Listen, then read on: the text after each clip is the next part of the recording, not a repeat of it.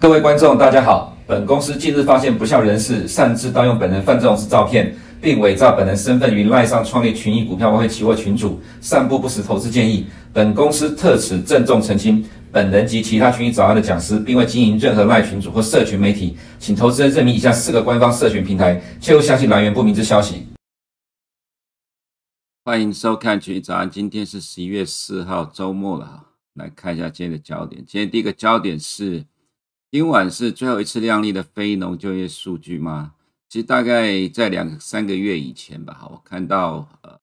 这个美国的经济评论，因为每个月的第一个礼拜五呢都是公布非农就业人口数据的日期。那么两三个月前，我看到美国的评论说了，哈，这会是呃最后一次亮丽的呃就业数据，接下来就会开始一路的看到失业人数上升，失业率开始上升。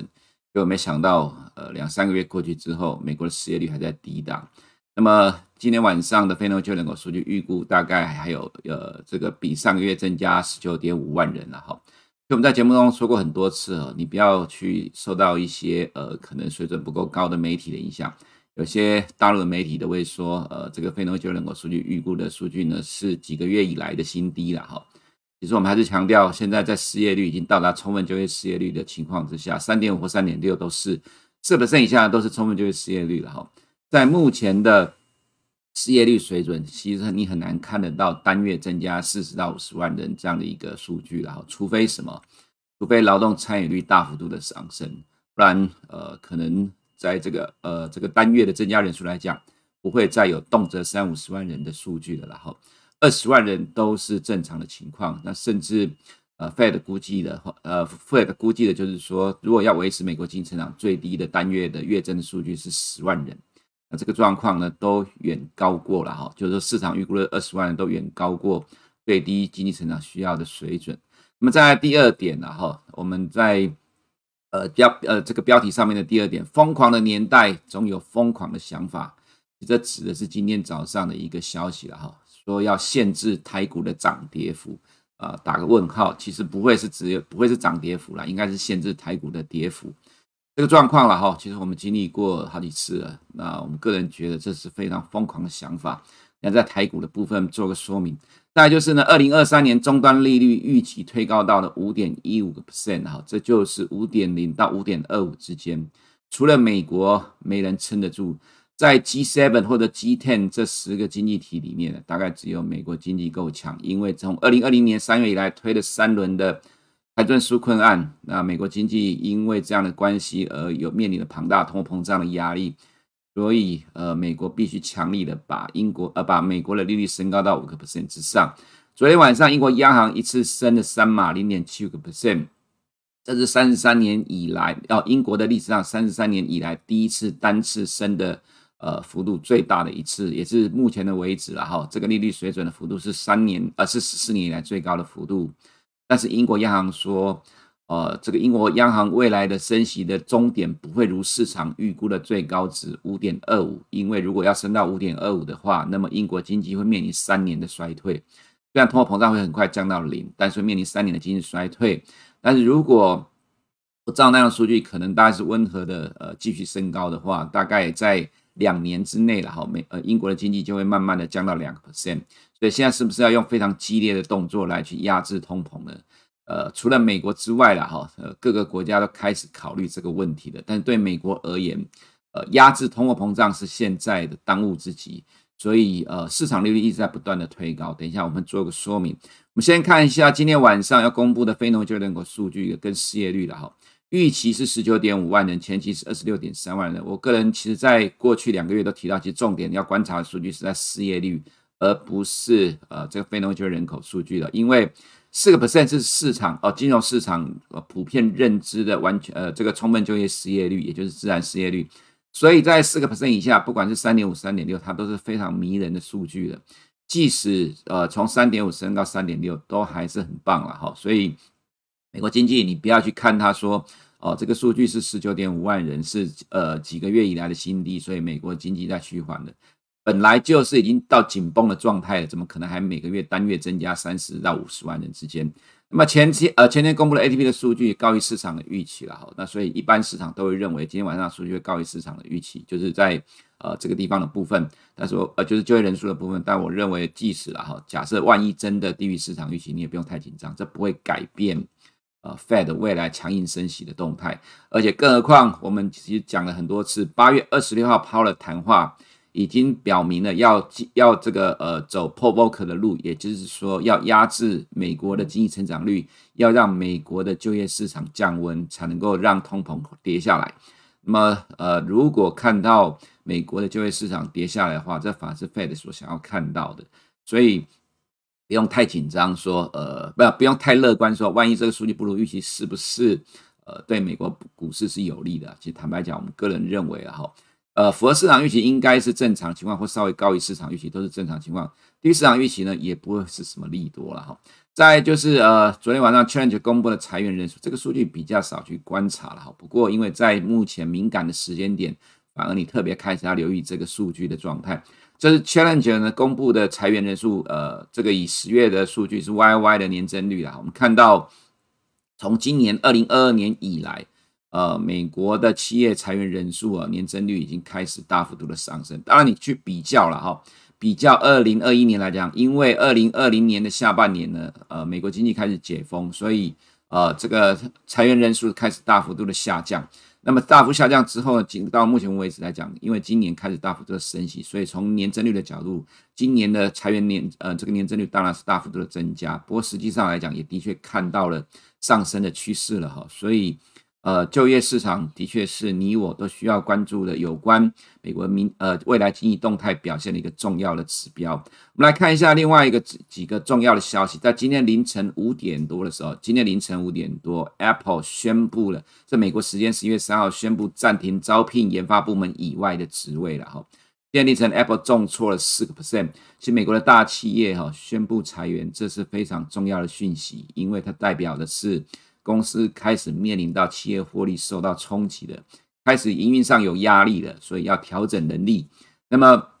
Apple 的这个举动就造成，它其实是在盘中就已经听到，就就已经有这个传闻的。那么在收盘之后宣布了这样的一个消息，所以 Apple 今天凌晨是重挫了哈。那么 Amazon 也宣布暂停招聘新的企业员工，Amazon 呢连续三天的重挫破底。网约车公司 Lyft 宣布裁员十三个 percent。那么再来，这是这几天所听到的，Morgan Stanley 计划未来几周启动新一轮的全球裁员，这路透社的报道。这个是 Challenger 哈，就是刚刚的数据，十一月三号就昨天晚上表示，十一月宣布的裁员人数同比增加四八 percent，而且会更多的裁员在还在路上了哈。来看，呃，这就是呃在就业状状况来看的话，你必须要去观察未来这样的数据会持续的上升。那么再来就是。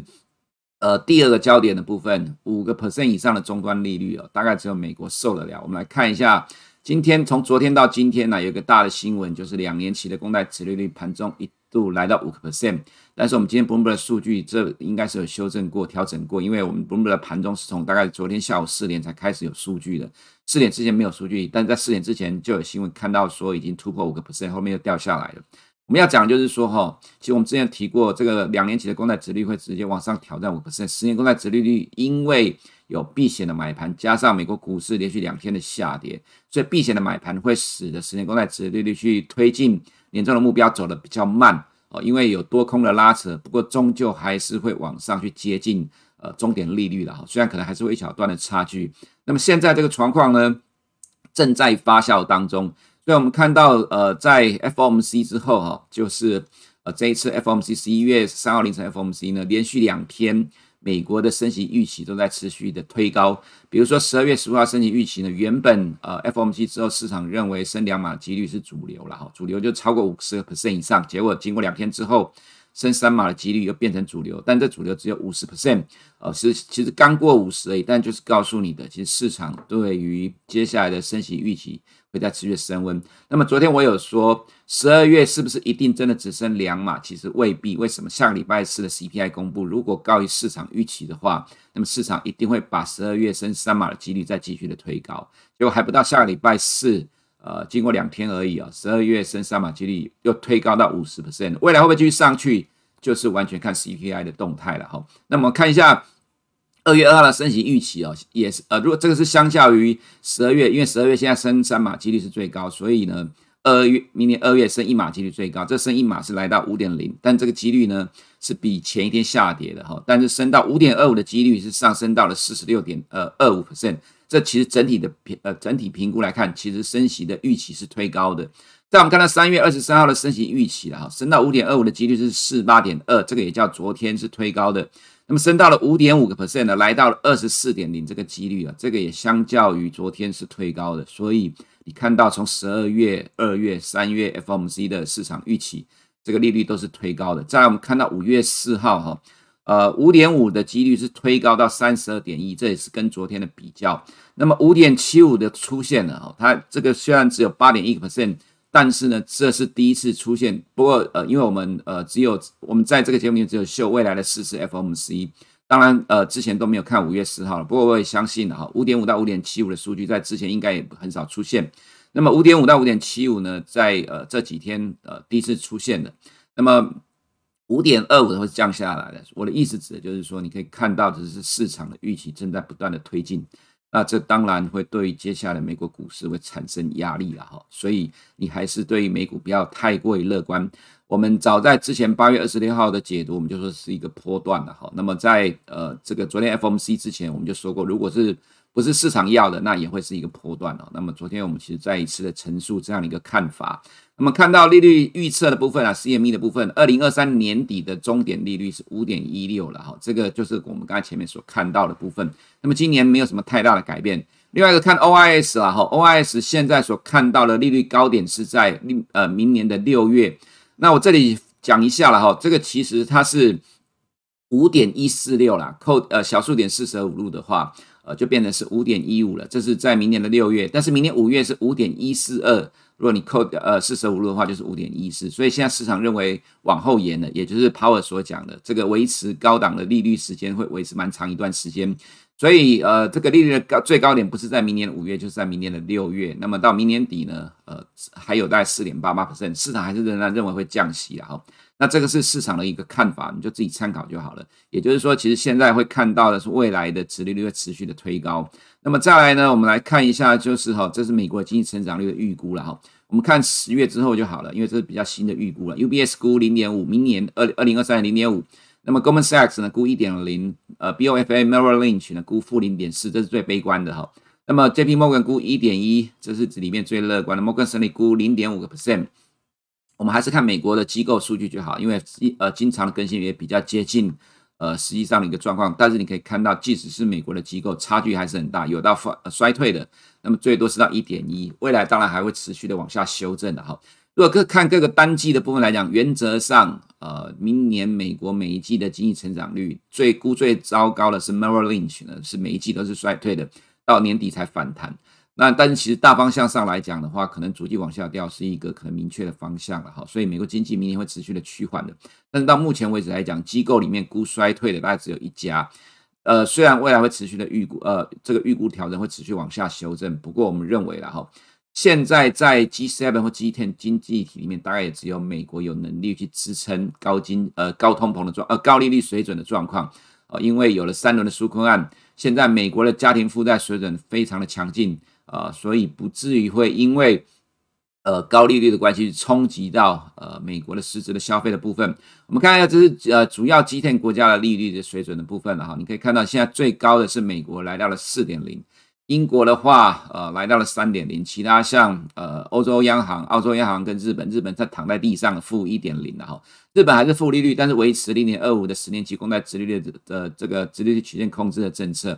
另外，像其他的呃瑞士央行或者是澳洲央行了哈，所以说你可以看到现在的利率水准还在相较于美国是偏低的状况。其实坦白讲啦，虽然说呃美国的升息的动态现在来到四个 percent。明年的最高点可能是五个 percent 或五点二五，你可以说是升息的末段了。不过到了升息终点的时候，G7 里面美国的利率应该还是会最高的。所以只要有利差的存在，基本上美元呢、即使已经看到了相对的高档，其实也不会跌到哪里，可能就是维持很长一段时间的很像盘整的状况。那么重点还是要看终端利率了哈。那么鲍尔也证实十二月会调高。其实现在市场就在 FOMC 之后，市场已经直接反映了。就像十二月的呃，对不起，九月 FOMC 出来之后，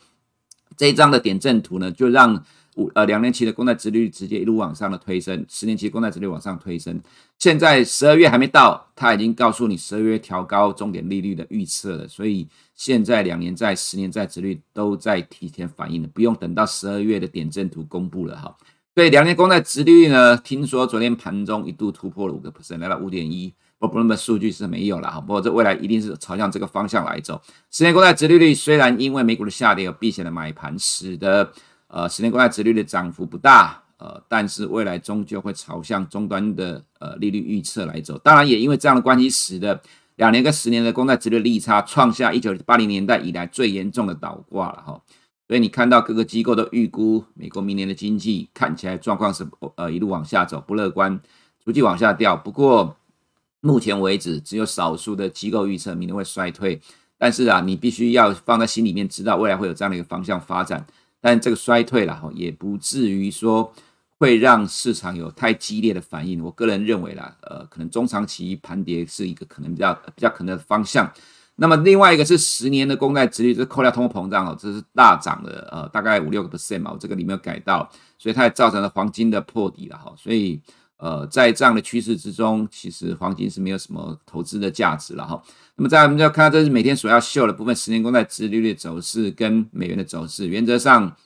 呃，两年债殖利率是往上走，但十年债因为避险的关系，盘中有比较大的波动，但是呃，我们认为接下来的走势，美元还是会持续的强势了哈。那么美元，这是我们刚才所讲的，在基天货币中相对的低档，呃，相对能够抵挡高利率环境，五趴以上的中端利率是基天货币中最高的利率。呃，昨天晚上英国央行的鸽式升息，带衰欧元等非呃带衰欧元等非美货币驱动美元的大涨，那这都跟我们所看的差不多一样哈，所以今天大涨一点四七 percent。日元虽然只有小涨，不过未来还是挡不住的啦。英镑的话，这就是昨天英国央行所讲的，因为内容很多，我想投资人自己看就好。主要的重点就是说。BOE 反驳了市场认为未来的终点会到五点二五的水准了。他有提到说，如果照市场利率最终的目标到五点二五的话，引发英国两年的经济衰退。哦，大概是这句话，而且会导致 GDP 跌了三个 percent。所以英国央行不太可能照市场预测的来走，所以这个就造成英镑的大跌两个 percent。英镑大跌两个 percent 就造成欧元也跟着跌了嘛。哈，所以